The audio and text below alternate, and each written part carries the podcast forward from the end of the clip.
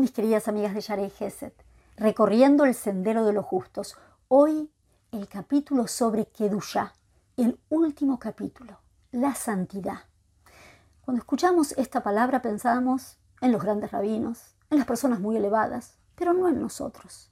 Sin embargo, en el Pentateuco dice Kedoshin Tiu, todos van a ser santos al pueblo de Israel. Vale decir que esto es una obligación para cada uno de nosotros. Pero ¿por dónde empezar? El Ramjal nos enseña que de todo lo que es físico, la persona no se va a olvidar de comer, de dormir, de comprar ropa, de hacer sus negocios, de posesiones, ambiciones. Esto es algo de una tendencia natural. Pero todo lo que es espiritualidad empieza por un gran esfuerzo, pero algo distinto del mundo material.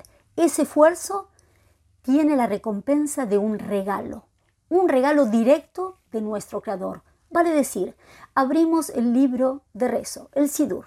Empezamos a rezar, no queremos, tenemos tanto para hacer. Sin embargo, después de un momento empezamos a meternos en ese rezo. Y terminamos con tanto amor, con tanta concentración, porque esto es el ideal para una persona. Quiere de esa conexión con su Creador. Tantas veces observo en el muro de los lamentos, en el cótel, personas que van con un papelito ahí así inocentemente y después lágrimas de los ojos, la conexión, la espiritualidad, el querer estar más cerca, el hablar de corazón al corazón grande. Entonces, en nuestra vida, ¿por dónde empezar? El rab de Europa, Israel Misalanter, decía a sus alumnos algo que podemos poner en práctica. Mi espiritualidad empieza por ocuparme del mundo material del otro. Esto para las mujeres es ideal, porque siempre hacemos esto naturalmente.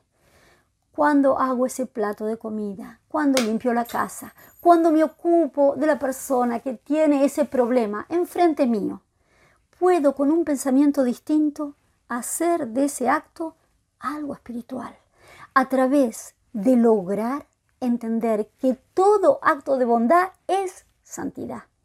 Vayamos en esa dirección y vamos a crecer permanentemente.